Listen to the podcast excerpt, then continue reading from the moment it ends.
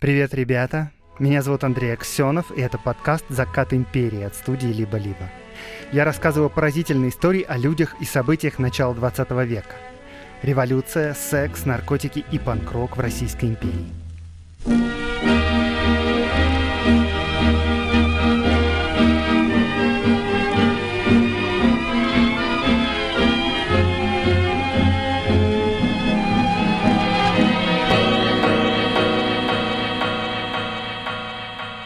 Это последний выпуск шестого сезона подкаста «Закат империи». В следующий раз мы встретимся в конце января. Если вы обнаружили подкаст только вот сейчас, то традиционный дисклеймер. Этот выпуск необычный, потому что в конце сезона я всегда приглашаю гостя, профессионального историка, который специализируется в какой-либо области. Если вы хотите послушать мои cool story из начала 20 века про секс и панк-рок, то обратите внимание и на другие выпуски — еще я приглашаю вас на стрим на Ютубе. Если вам что-то непонятно или интересно, то присылайте свои вопросы в Директ, в Телеграм, на почту, в Контакт, в отзывы на Apple или на Кастбоксе. Все обсудим. А также напоминаю о моих лекциях, которые пройдут в январе.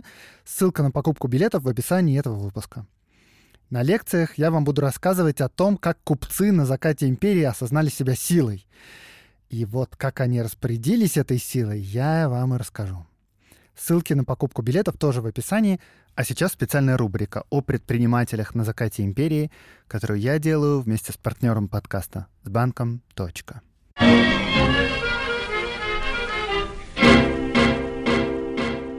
Познакомьтесь, Сергей Иванович Четверяков. Молодой человек, сын купца Четверякова, владельца текстильной фабрики. Сергей живет в Москве, получает образование.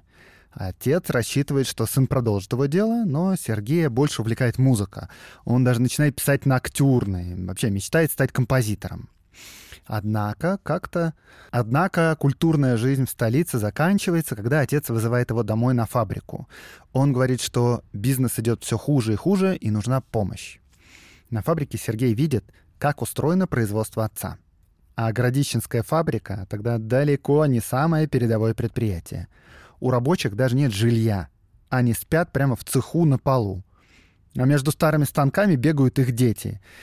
Это довольно сильно контрастировало с московской жизнью молодого отпрыска купеческого рода, и Сергей решил взяться за семейный бизнес. Первым делом он едет в Европу, чтобы изучить, как должны быть устроены фабрики по уму. И вскоре возвращается с немецким инженером Брюном и с планом по переустройке. И на эту переустройку нужны деньги. 100 тысяч рублей. Отец посмотрел на этот план, согласился и отправил сына в Европу во второй раз, заключать контракты на покупку оборудования и все такое. Но планом этим не суждено было сбыться. Накануне возвращения сына Четверяков-старший покончил с собой. Потому что, как выяснилось после его смерти, в кассе фабрики не было не то что 100 тысяч, а даже вообще никаких средств. Зато было много долгов. И вот тут произошло событие, которое объясняет, почему самыми успешными купцами были именно старообрядцы. А Четверяковы были старообрядцами. Кредиторы отца Сергея, тоже старообрядцы, собрались вместе и решили денег у наследника не забирать и предприятие не банкротить. Они отложили срок возврата кредитов, и больше того, они дали денег Сергею на осуществление его плана по переустройке фабрики. И вот за несколько лет Четверяков свою фабрику перестроил, но сильно успешно сделать ее не смог. Он там заботился о рабочих, ввел восьмичасовой рабочий день, всякие такие интеллигентские темы начал вводить. Доходы, короче, у него были маленькие. Но тут ситуация на рынке опять поменялась.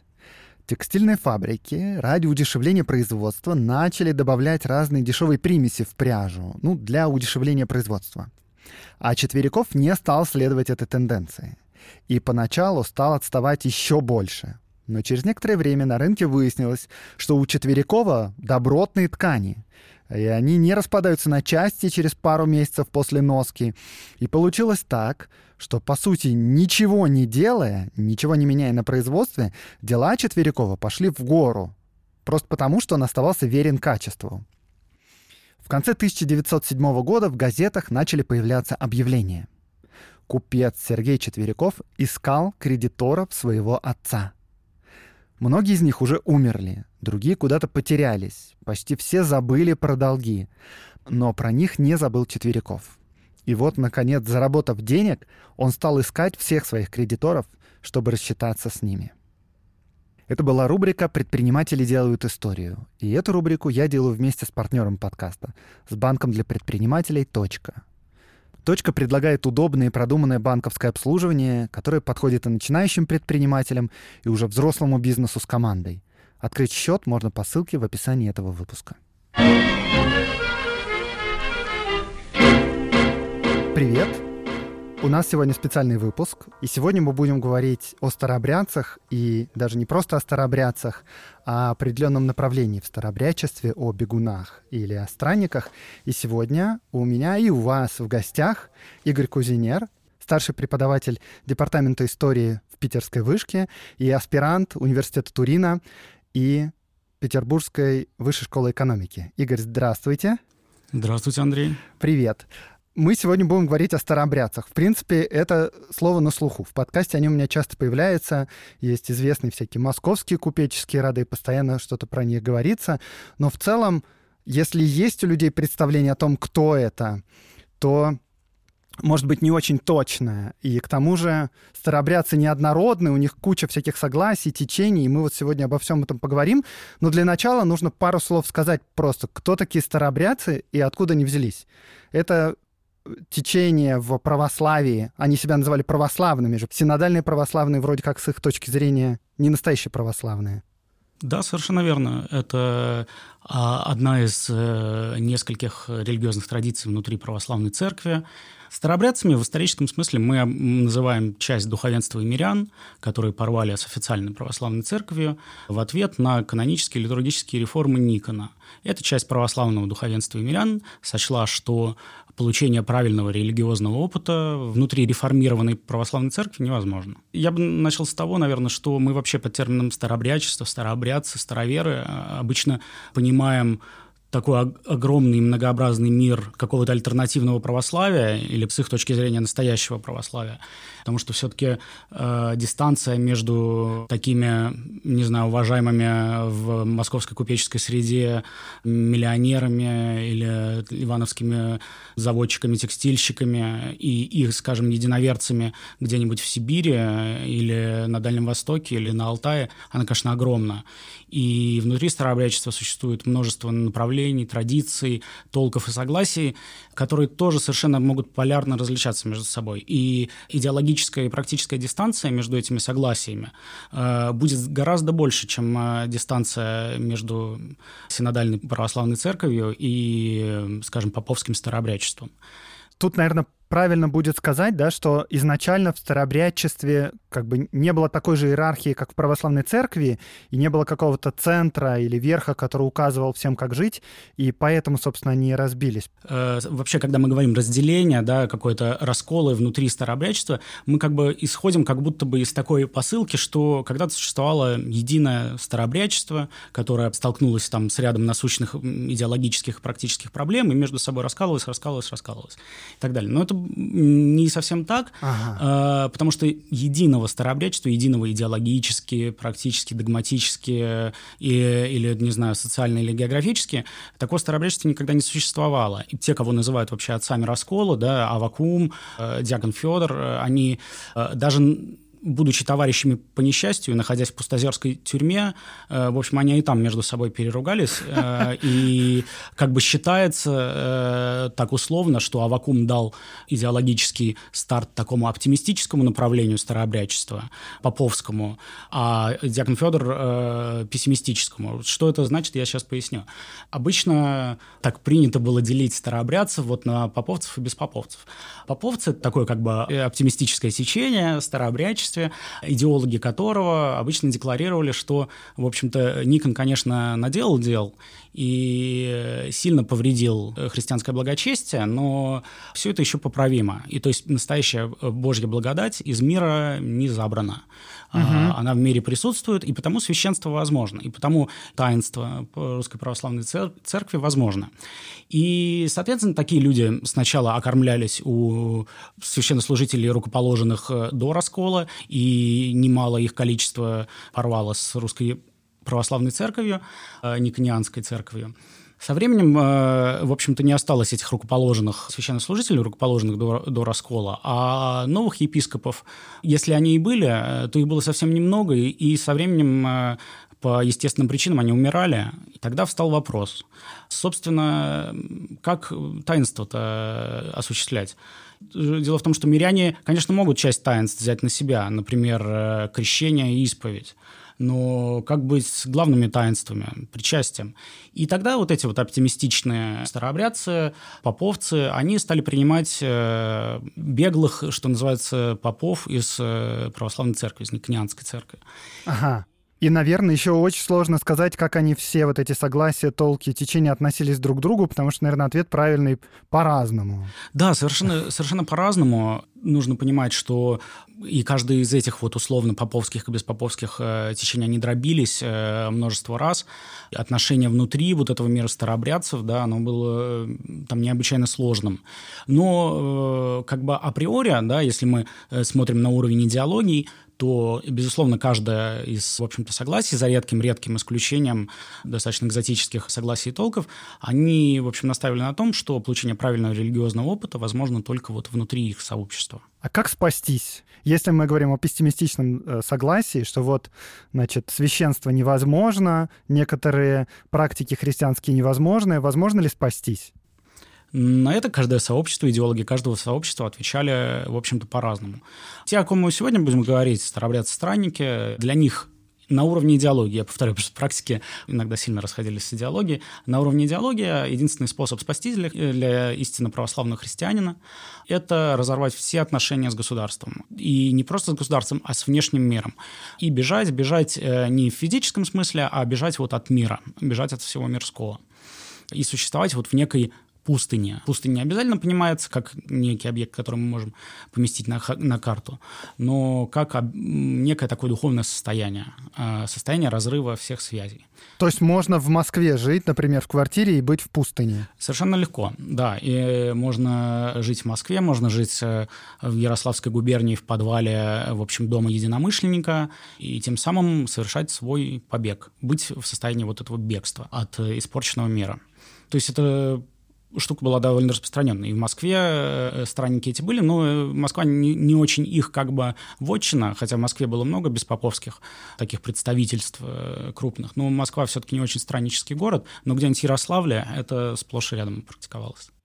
То есть правильно понимать, что была такая как бы параллельная с государством сеть единомышленников, людей, которых друг друга знали, там почитали, писали письма, скрывались от государства и старались жить как-то по минимуму соприкасаясь с государством. Точнее, даже несколько таких сетей, наверное, даже. А, ну, правильно будет начать сначала, э, наверное, и, сказать, что странники, э, истинно православные христиане странствующие, как они себя бы сами назвали, появились в конце XVIII века.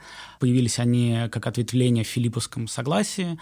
И среди филипповцев э, появился такой человек, Инок Ефимий, настоящего имени мы его не знаем. Он порвал со своими единомышленниками и и удалился из Москвы, где, где было такое мощное филипповское ядро, в Ярославскую губернию, где, которая в дальнейшем и стала э, ядром странничества, таким географическим ядром. Из этой Ярославской губернии он писал филипповцам письма о том, какие они лицемеры, что, в общем-то, паспорта у них есть государственные, и церковь они за взятку в православную, в никонианскую, в смысле, в православную церковь вместо себя э, отправляют, в общем, э, крестьян там или горожан других. И, и в общем-то, в лицемерии они своем настолько пали, что, общем-то, надо их всех перекрещивать.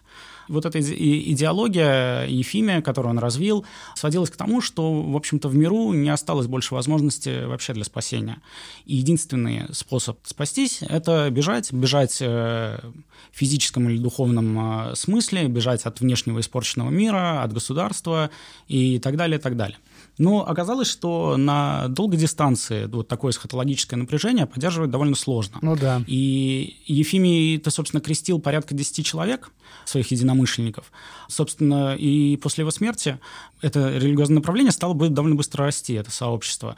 Тогда была адаптирована такая своеобразная социальная структура странничества, в которой было два таких режима существования. Первый режим — это вот те, о ком мы говорим, настоящие true странники, которые э, спасаются, скрываясь, которые не принимают паспортов, которые живут, в общем, э, в таких импровизированных кельях, э, в подвалах жилых домов, с государством не контактируют никаким образом. А вторая группа — это миряне. Их еще называли благодетели, странноприимцы. Это люди, которые живут в миру, остаются в миру, которые отвечают за связь странников э, с внешним миром, которые могут заниматься совершенно мирскими вещами, которые служат в армии, э, могут быть записаны православными и так далее, и так далее. Э, но обычно это случалось под конец жизни, и вот эти благодетели, соответственно, крестились, становились странниками. Часто этот ритуал был формален, то есть просто на смертном одре человека крестили, э, выносили из дома, тем самым он начинал свой побег, и неважно, что он там через два часа умрет. Чтобы далеко совсем не уйти, потому что мы сейчас будем говорить о, о странниках. Когда мы говорим о странниках, их более известное имя, которое, может, кто-то слышал, это бегуны, правильно? И первый вопрос состоит в том, почему странники, почему бегуны, что это вообще, чем одно от другого отличается или не отличается? Ну, надо сказать, что вообще и странники, и бегуны — это термины внешние.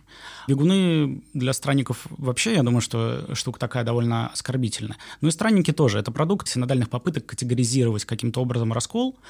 Это, скажем так, э, вот синодальные категории. И, или категории, которые использовались внешними авторами, сначала синодальными, потом этнографами и так далее, и так далее. Сами Старообрядцы-странники э, называли, называли себя истинно православные и называют себя истинно православные христиане странствующие или просто православные. С их точки зрения они, безусловно, православные. Э, вот как ответили бы на вопрос своей идентификации сами странники.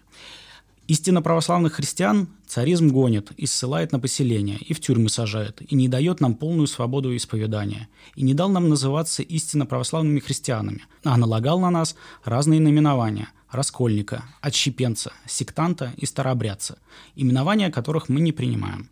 И за это единственное мы должны скрываться. Вот так бы ответили бы на вопрос э, о названии э, сами старообрядцы-странники. Тогда начнем по-крупному. Ну, то есть по-крупному-то мы уже взяли, кто такие странники, откуда они взялись. Но вот в чем были их особенности? Чем они сильно отличались от всех остальных толков, течений? Вот в начале 20 века. В начале 20 века, да, у них действительно была отличительная черта. По мере либерализации государственной политики в отношении старообрядцев в конце 19 века старообрядцам сначала позволили регистрировать свои как бы, акты гражданского состояния, как сейчас бы сказали, в полицейских метриках затем э, занимать государственную должность. 905 год вообще знаковая дата для старообрядцев, потому что в 905 году указ об укреплении начала веротерпимости, в общем, фактически легализовал э, большинство старообрядческих сообществ. Э, но все эти меры требовали какой-то вот ответного шага со стороны старообрядцев. Или желание регистрироваться в этих полицейских метриках, или готовности принять паспорта, или в случае 1905 года готовность зарегистрировать общины в порядке, который определен законодательством. Для странников ни первое, ни второе, ни третье было неприемлемо. И после 1905 года они, как и до 1905 года, существовали в такой серой зоне. В общем-то, э, они не были прямо гонимы, в отличие от скопцов, принадлежность к сторонникам никогда не была прямо криминализирована, но их судили за бездокументность, за нерегистрацию общин, за нерегистрацию молельных помещений. И, в общем-то, такой режим э, существования, который один православный никонианский миссионер назвал «игра в гонение». В общем-то, и существование в этом режиме на самом деле было довольно комфортным. Э, мы говорили о том, что, значит, существует два режима э, странничества, да, и что ага. о том, как, как трудно вот это эсхатологическое, это э, апокалиптическое напряжение поддерживать на длинной дистанции. У странников есть еще одна особенность.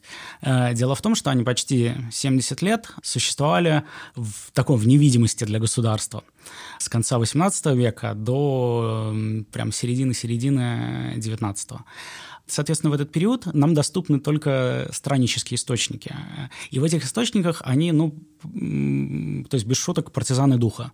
А, в общем-то, они ведут брань с антихристом, и они рвут все связи с этим испорченным миром. Но в 1850 году происходит такое событие. В Ярославской губернии появляется шайка разбойников во главе с неким атаманом Пашкой. И объявляется такой розыск э, большой с обысками в деревне Сапелки. Э, это в 15 километрах от Ярославля. И в ходе этого обыска устанавливается, что, в общем, там какие-то сектанты проживают, там какие-то тайные молельни, какие-то, в общем, люди бездокументные обитают. А государство до этого просто ничего не знало о них? Ничего не... Ну, то есть отдельные страдники попадались, безусловно, э, в лапы царизму, но как сообщество, э, в общем, о странниках не знали, как о сообществе. И эта информация дошла до министра внутренних дел Перовского. В Ярославль была отправлена такая экспедиция расследования э, во главе с графом Стенбеком. И оказалось-то, что, в общем, все про этих бегунов-то здесь и знали, что бегуны, бегуны эти существуют тут давно и, в общем, крепко интегрированы э, в местные сообщества. Э, многие из них числятся православными. Э, и вообще как бы такая интегральная, в общем, часть местной культуры, местного сообщества ярославского. И это долгое время как бы скрывалось от высших регистров власти. Полицейским давались взятки, в общем, местные никонянские священники тоже с этим не очень хотели связываться. Ну, живут какие-то, в общем, раскольники, ну и живут. Э, ну, в общем-то, и приехал туда, помимо прочих, Иван Аксаков, который оставил после этого, в общем, довольно подробные воспоминания. И э, Иван Аксаков обратил внимание на то, что, в общем-то, на самом деле чужими и странными, и экзотичными для ярославского такого полугородского, полукрестьянского сообщества были именно они, петербургские чиновники. А, в общем-то, странники-бегуны были, ну, просто, ну, вот сердцем этой земли. Аксакова этот опыт, э, кажется, довольно сильно травмировал, потому что он был одним из идеологов э, да, да, да, да. и, в общем-то, для него такое представление о народе, как о неком таком соборном э, православном сообществе пошатнулось потому что оказалось, как он пишет, что, в общем-то, кроме попов и, и нас, чиновников-то, мы православных-то скоро не останется в Ярославской губернии. Ну, в общем, раздосадован он был. И с этого момента появляются просто государственные источники или внешние источники по истории странничества. И они рисуют как бы немножко другую картину, что собственные страннические источники показывают, что там ну, борьба не на жизнь, а на смерть, а внешние источники говорят, что вот примерно сообщают похожие вещи, что странники интегрированы где-то в отдельных там сообществах э, Вологодской губернии или Волонецкой, они просто практически открыто существуют. Синодальные миссионеры, в общем, рассказывают какие-то смешные истории про то, что один из странников доносит, э, в общем, на своих товарищей, потому что уж совсем они в открытости своей распоясались. Он доносит православной церкви официальной, потому что приструнить своих? Ну, или, или в полицию. Но это со слов как бы синодального миссионера, надо как бы это критически по-своему воспринимать. Но, в общем-то, это люди, которые на практике не были отрезаны от внешнего мира. Да, они не брали паспорта, они никак не вза взаимодействовали с государством напрямую, только через вот прослойку вот этих благодетелей, странноприимцев, своих вот таких мирских э, единоверцев. Хорошо. А, мы тут заговорили про паспорта. Ну, про паспорта, э, в принципе, понятно, да, в Российской империи можно было паспорт не получать. Паспорт был не обязателен. Паспорт был нужен только для того, чтобы переехать из своего обычного места, из деревни, где ты живешь, куда-нибудь далеко, в город или что-нибудь такое. Но вот если ты в городе и без паспорта, то это нарушение. А так-то, в принципе, можно себе представить, что ты живешь без паспорта. А вот, например, э, как насчет женитьбы? Как у них было с женитьбой? Э, миряне не были стеснены в каких-то вопросах бракосочетания, и поскольку многие миряне вообще числились прихожанами православной церкви, то есть часть из них э, определенно э, находила приемлемым венчаться и в Никонианской церкви. А, а потом они просто в конце жизни, ну, да, в какой-то да, момент да, перекрестились, да. и все. Да, ага. да, да, действительно так, так, так обычно и бывало. Ну, то есть исключения всегда есть, и часть таких видных страннических наставников в достаточно молодом возрасте становились странниками и как бы посвящали всю свою жизнь духовной карьере если можно так сказать. Ну, и у странников была еще одна особенность. Под конец XIX века вот такая, как бы, их аура вот таких последних обнаруженных раскольников, а это был серьезный, как бы, шок для, э, для госаппарата, обнаружить, в общем-то, такое неизвестное и довольно массовое, и довольно интегрированное сообщество. Да, неприятно. Неприятно, согласен. И это как бы обусловило вот их такую недобрую славу в дальнейшем. Хотя николаевские гонения, в общем-то, если и не прекратились с его смертью, то прекратились, в общем, в конце 1850-х. Но сама вот их слава странников-бегунов в синодальной литературе, в государственных каких-то бюрократических источниках, она вот была такой мрачноватой. И со временем, к концу 19 века, появилась такая легенда о том, что странники практикуют такой своеобразный ритуал, который называется «Красная смерть». Так. Э, вот этот легендарный ритуал «Красная смерть» заключался в следующем. Перед смертью, значит, умирающий странник, чтобы как бы улучшить свой посмертный статус, должен был э, быть э, задушен э, единоверцами, э, чтобы стать как бы мучеником. Но его же единоверцы душат. В чем тут мученичество? Простите. Э, ну, я думаю, что логики тут сложно в легенде искать, потому что надо сказать, что это, конечно, такого ритуала никогда не существовало, и а. как бы и, вообще довольно абсурдная история. То есть это миф? Да, это uh-huh. от первого до последнего сообщения об этом, это миф абсолютный. В общем, сообщалось, что вот странники с красными подушками и одеялами накидываются на своего единоверца, душат его, и тем самым э, этот единоверец, в общем, муч- мучеником отправляется на тот свет. В начале 20 века, в общем, даже этнографы, даже такие видные, как такой позднеимперский, ранний советский этнограф Дмитрий Зеленин, э, не сомневались в том, что эта практика существует. Но в действительности э, так никогда ни одного дела в суде не было подтверждено, э, и так это осталось такой страшной, мрачной легендой о русском ритуальном самоубийстве. И тут Игорь начинает рассказывать невероятно увлекательную детективную историю об убийстве извозчика Ивана Кабанкина. В этом убийстве начинают подозревать странников, и вскоре газеты по всей России начинают писать о страшной секте бегунов-душителей. И я эту историю решил приберечь и рассказать вам в подробностях. Короче, в следующем сезоне ждите True Crime о красной смерти, который мы подготовим для вас вместе с Игорем Кузинером. И заодно я хочу напомнить о партнере подкаста, о компании Selectel.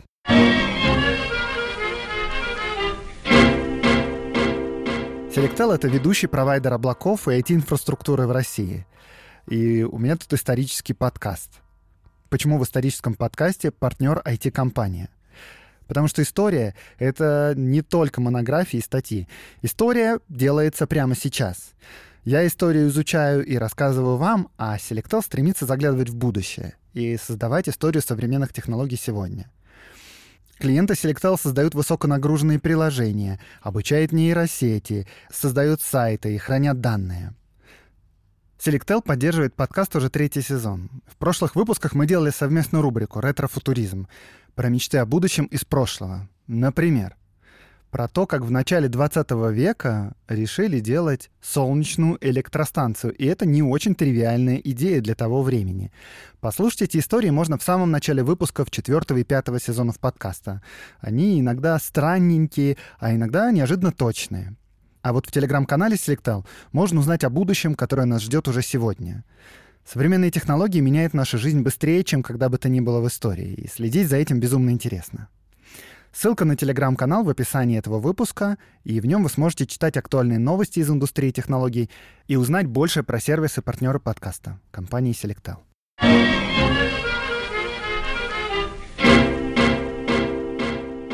Странникам, с одной стороны, есть чем гордиться, да, то есть они последние, кого умудрились обнаружить, а с другой стороны, у них еще такая репутация — какая-то особенная. Да, безусловно. Ну, можно было бы предположить, что людям, которые вот отреклись от мира, им на репутацию это, собственно, плевать, но это не случай странников. Они о своей репутации переживали. В 1910-е годы выходило несколько книг, э, изданных, э, в общем, близкими к странникам людьми, э, в которых странники как бы пытались так декларативно оправдаться, сообщить широкой публике, что никакой красной смерти не существует, и, и в общем-то, опровергнуть какие-то другие такие домыслы, которые существовали в их отношениях. Да, ну вот у нас происходит 1905 год, легализуют разные религиозные течения, и теперь как бы можно не скрываться, да, и тут начинается какая-то история. Да, тут начинается история издалека. В момент конкуренции кажется, что странники меньше подготовлены, в общем, к условиям этой конкуренции. В локальном сообществе в Данилове, это город в Ярославской губернии, у местного лидера страннического по фамилии Рябинин, э, зовут его Александр Васильевич, э, это он в странничестве Александр Васильевич, на самом деле Павел. Здесь сложная штука, потому что у них при крещении новое имя, и фамилия у них, в общем, теряется. Поэтому я буду, наверное, называть его называть его Рябинин все равно, потому что так мне как-то привычнее, или Александр Васильевич. Точный год рождения Рябинина неизвестен, но, по-видимому, речь идет о 1852-55 годах. То есть на момент э, этих событий ему... 60 лет примерно. 60 лет. Я видел его фотографию. Это человек с волевой внешностью, э, такой поджарый, человек с красивой бородой. Нет сомнений, что он еще был в возрасте активности. В общем-то, он рано стал странником. Родился он э, где-то в районе Невьянска, э, в Екатеринбургской губернии. Э, рано стал странником, но потом произошло нечто, где-то в, в конце 70-х мы неожиданно обнаружим его работающим приказчиком э, в Невьянске э, в торговой лавке. То есть он сначала как бы обратился к Богу, а потом да. вернулся в мир как бы. А потом вернулся в мир, что тоже, в принципе, не, не очень большая редкость. Но, но второй раз креститься же нельзя уже, ты уже, получается, грешишь. Второй раз не, не крестят, нет. Э, очевидно, там требуется обряд покаяния. А, значит, и тут в Невьянске он оказался в центре, в общем, такой довольно криминальной истории и довольно темной. Он работал э, приказчиком в лавке э, человека то ли по фамилии Кузнецов, то ли Соболев, у которого пропала жена пропала жена, и кто-то заподозрил, в общем, из недоброжелателей, что э, жена была убита. Убита была сектантами, э, какими-то некими сектантами-лучинковцами, среди которых был Рябинин, приказчик, и сам муж покойный вот держатель этой лавки. То есть, что они сами ее убили, как бы? Да, сами убили. Они оказались на скамье подсудимых. А, несмотря на то, что Рябинин на скамье подсудимых э, просил разрешить ему просто физически привести эту женщину в зал суда, он говорил о том, что она просто ушла в странице, ну, то есть ну, начала да, да. свой побег, да, и, в общем-то, ему не поверили, и он, его приговорили к каторге. А его подельника быстро разбил паралич в тюрьме, и он э, довольно быстро скончался. Ну, в общем, дальше история становится еще более темной, потому что недоброжелатели говорили, что Рябинин по дороге на каторгу подкупил бродягу э, и уговорил его поменяться с ним личностями. Счастливо, в общем, избежал каторги. Э, на каторге он точно не был, зато он появляется в Ярославской губернии в кругу учеников Семенов, Никита Семенова. Надо сказать, что вообще жизнь Рябинина через призму разных источников, она выглядит очень по-разному. Для его единомышленников это практически святой человек, и есть совершенно агеографические такие житийные тексты, которые посвящены его жизни. Для недоброжелателей это, в общем, э, как сказал один из его недоброжелателей, сибирский проходимец. Капиталист и человек, который сделал из э, мироотреченцев, странников, в общем, э, мельников, или, как написано было в документе, который я цитирую, мукомельников. Были мироотреченцы, а стали мукомельники полицейских отчетах или в каких-то газетных статьях о нем это какая-то криминальная личность, которая, в общем, занимается убийствами, сбегает с каторги. Видимо, с ним встречался Максим Горький. Еще и Горький. Э, ну, да, то есть это, возможно, с ним, он с ним встречался, потому что в его, э, в общем, такой художественной автобиографии в «Людях» упоминается, что в Нижнем Новгороде он был свидетелем такого маленького религиозного диспута, э, где участвовал вот один из страннических наставников э, по имени Александр Васильевич. Возможно, речь речь идет о Рябинине. А может быть и нет, потому что вообще у Странников был другой Александр Васильевич, еще один. Ну, в общем, э, человек с интересной биографией. Александру Васильевичу Рябинину, страннику, приходит в голову такая идея, что, в общем, нужно духовное училище для странников. Ого! Да, э, ну, э, мы говорим, что о людях, которые существуют в таком, если не в подполье, то в полуподполье. То есть это не духовное училище в смысле здания с табличкой «Духовное училище истинно православных христиан странствующих». Э, но средства на содержание такого объекта нужны. Странники в средствах, надо сказать, не нуждались. И ярославские странники были, скажем так, спонсируемы такой династией паточных магнатов Понизовкиных, а, в Ярославле довольно известные люди были.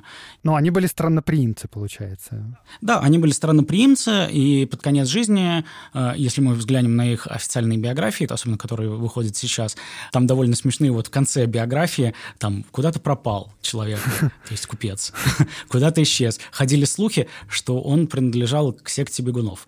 Э, в общем, ну, на самом деле, это никакие не слухи. Э, действительно, среди Пунизовкиных было немало странников.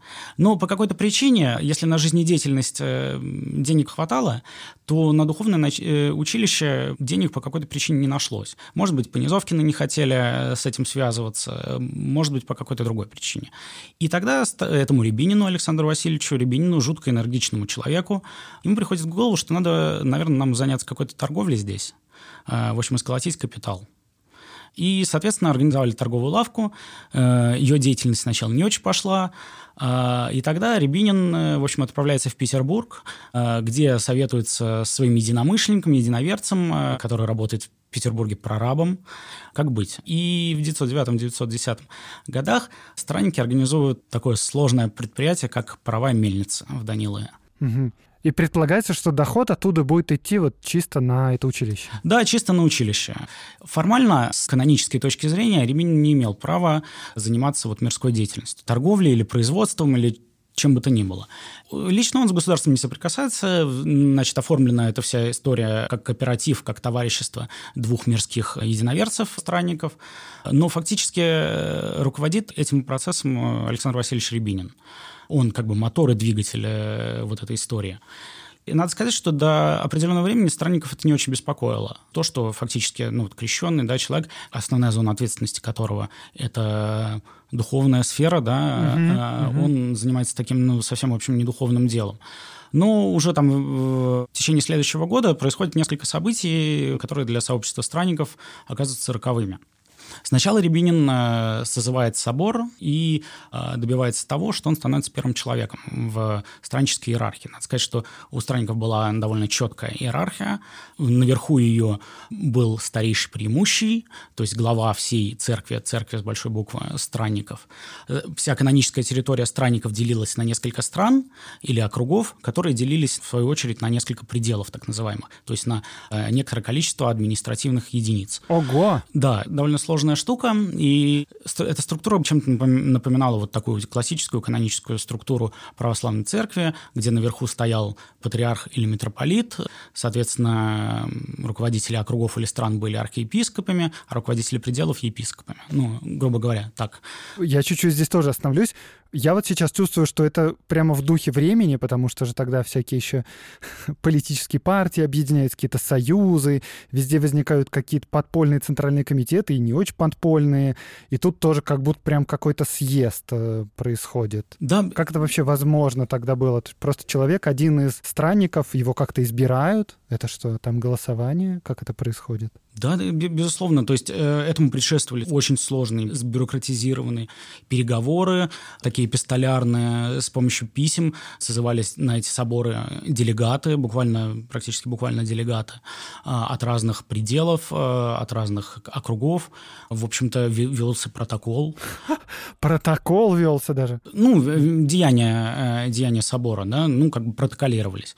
Подписывалась резолюция, без шуток совершенно. Мы привыкли думать, что опыт старообрядцев, да, он какой-то такой экзотический, не похож на опыт там их соседей э, никониан или их соседей мусульман, да, но в действительности, если речь, по крайней мере, идет о странниках, вообще то, что происходило у них, э, по крайней мере, в начале 20 века, в этом нет ничего такого особенно таинственного и мистического. Это очень прагматические, рациональные, такие м- деловитые люди, вот я бы так сказал. Так, и вот у нас происходит собор, у них точнее. Выбирают Рябинина. Э, старейшим преимущим, формальным главой вот такой страннической иерархии. Происходит дальше вот что. Авторитет Рябинина уже совсем окреп. В какой-то момент он э, пытается заполучить все деньги, вот, в общем, согласия, которые хранились у определенного человека в одной из деревень Ярославской губернии. В общем-то, и с этим справляется. То есть у них еще и была касса и бюджет? Безусловно, у них была касса. Я не, не видел бюджетных документов никаких, но то, что у них была касса, то, что у них были общий такой фонд, э, это, безусловно, так. Таким образом, и власть, и все финансовые ресурсы странников сосредоточились вот в руках вот этого действительно деятельного, энергичного э, человека Александра Васильевича Рябинина. Э, власть э, в некая вот такая иерархическая замкнулась на нем. И это не могло обрадовать всех потому что он стал фактически единственным источником благосостояния странников, потому что в ответ на э, изъятие вот этой кассы Понизовкина, а, а именно держательница состояния Понизовкина, Хагафья Понизовкина, прекратила свою так называемую милостыню, прекратила спонсировать странников. И таким образом у странников, э, у всех странников э, не было другого, другого финансового источника, кроме самого Рябинина. У Рябинина, у него и у его окружения вырабатывается такая идея, а, идея централизации вот этой иерархии. Да, то есть прямое подчинение вводит как бы. Да, совершенно верно. И все это как-то произошло на довольно коротком э, отрезке временном, и, соответственно, все эти действия не могли обрадовать всех странников. Э, набрала силу достаточно серьезная оппозиция. Э, оппозиция была локализована в Вичуге, это, боюсь соврать, но примерно в 100 километрах от э, Иванова в общем, местные старцы, местные духовные авторитеты, они составили серьезную оппозицию Рябинину и приняли попытку расследования деятельности, насколько Рябинин вовлечен вообще в эту мирскую деятельность. Они инкогнито снарядили, в общем, лазутчика, который отправился в Данилов, и выяснил, что на самом деле Рябинин довольно сильно, довольно круто вовлечен в эту историю, очень мирскую, хозяйственную, Рябинину было вынесено официальное такое странническое обвинение. Был созван собор, Э, на котором ему в вину э, было поставлено то, что он участвует в этой мирской деятельности. Э, Рябинин согласился выехать, частично признал вину, согласился выехать из Данилова и не заниматься мельницей. То есть это, по сути, такой суд внутренний? Да, собор — это в том числе не только совещательный орган, но и судебный орган вот в случае вот э, таких историй. Так, хорошо. Ага, в общем, он выехал из Данилова? Да, но вскоре вернулся туда снова, уже полной решимости, так сказать, отлучить своих оппонентов. В 11-13 годах происходят э, несколько страннических соборов, на которых, э, соответственно, э, рябининцы, или как их стали называть недоброжелатели, мельники, отлучают оппонентов, которых они называют корнилофедоровцами. Корнилофедоровцы, которые сами себя называют странниками, а, отлучают э, вот этих мельников, рябининцев. Таким образом оформляется внутри страннического вот этого сообщества два таких отдельных, отдельных сообщества. То есть э, сообщество странников, о котором мы говорим, оно раскалывается. Деятельность мельницы в Данилове продолжается, рябининская, в общем, энергичная деятельность тоже, но в этот момент происходит такое очень интересное событие, и вот мне кажется, что, может быть, вот оно слушателям будет интересно.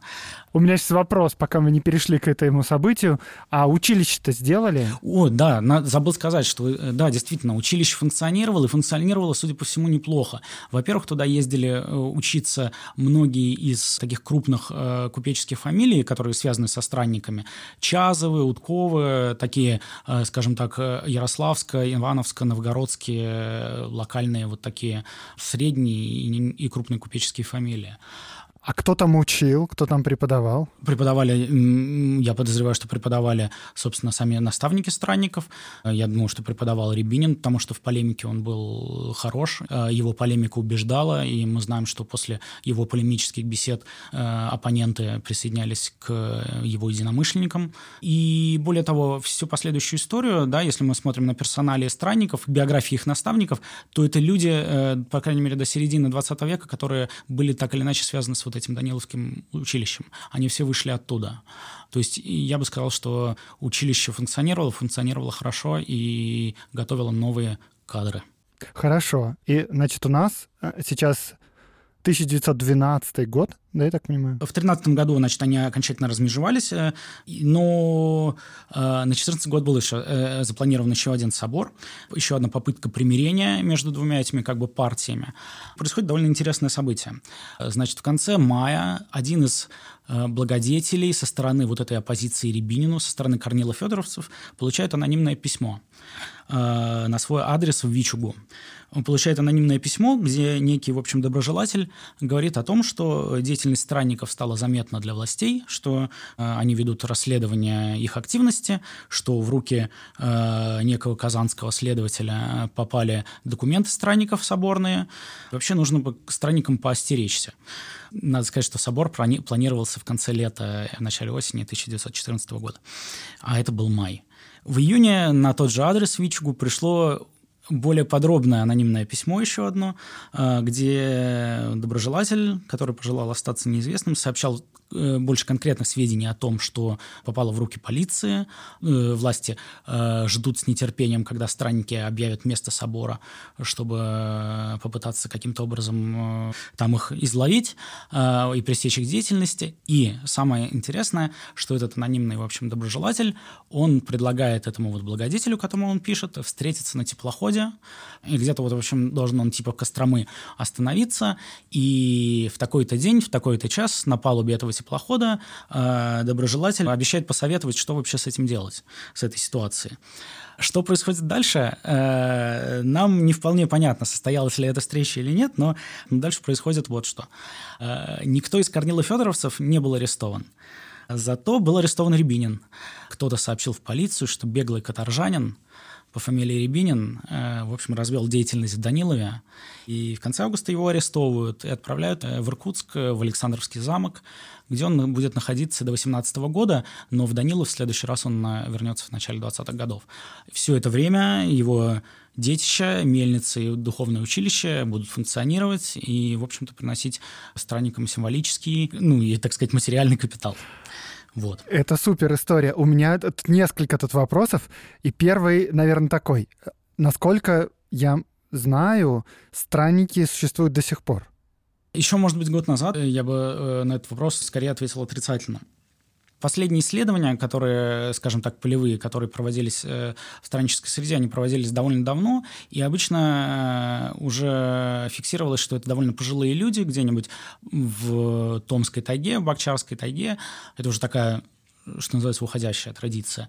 Но так получилось, что этим летом я случайно вышел на на одного из последователей этого религиозного направления, который ведет в интернете ЖЖ. Удивительное дело. Ну, удивительное дело не то, что странник ведет в интернете что-то. Трудно назвать их людьми, которые кидаются с вилами на радио. А странники, в общем, никакой технофобии у них никогда не было. Это были люди довольно передовые по меркам соседей. А обыски, которые у них проводились советской властью, фиксировали, что у них там, в общем, были и полевые телефонные аппараты, и чуть ли не фотокамера, и чертежные принадлежности. Они они шли в ногу со временем. И э, сама паровая мельница Даниловская, это, конечно, не супер хай-тек по тем временам, но все-таки технически сложное довольно производство. И вы познакомились с современными странниками?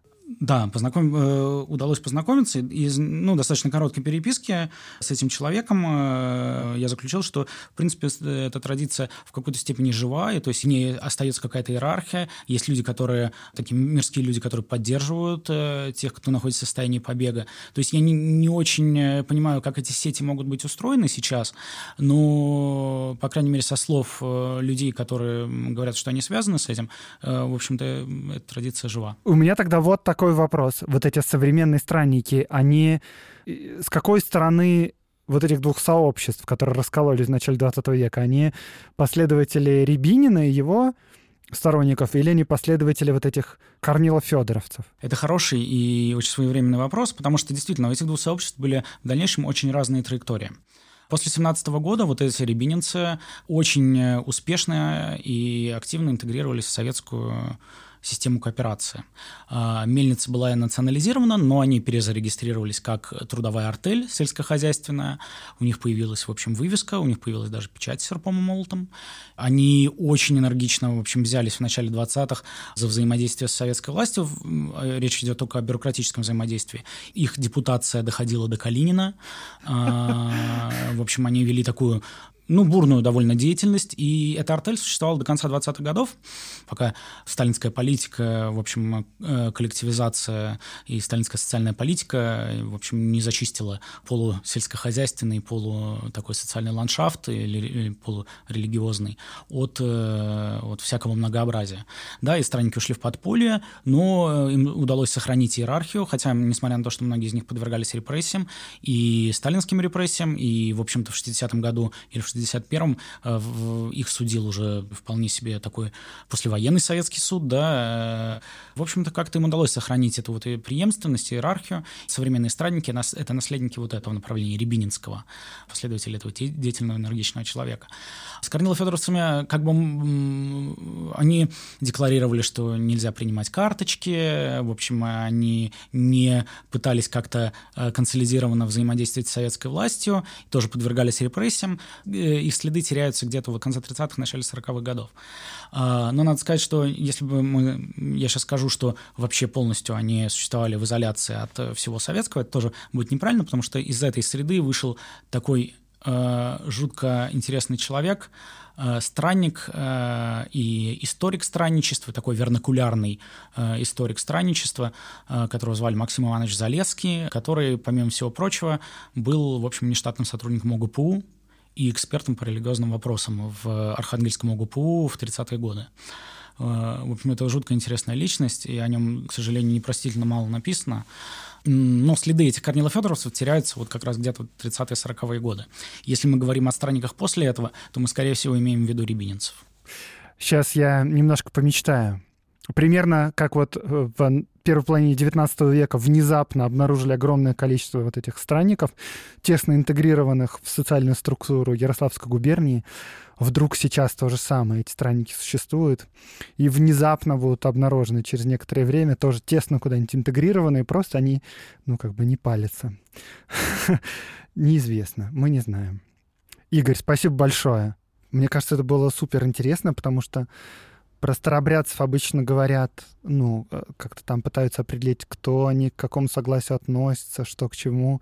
А тут прям такая живая история с живыми людьми, которые существуют, делают свои организации, училища, у них есть съезды, вот, еще что-то такое. Э, спасибо большое, что пришли и поделились. Э, с нами сегодня был Игорь Кузинер. Это аспирант Высшей школы экономики в Санкт-Петербурге и в Туринском университете, специалист по старообрядцам. Спасибо, что слушали, Игорь, спасибо, что пришли. Спасибо, что позвали. До встречи в следующем сезоне. Приходите на стрим, который будет после Нового года. Всего доброго. Пока.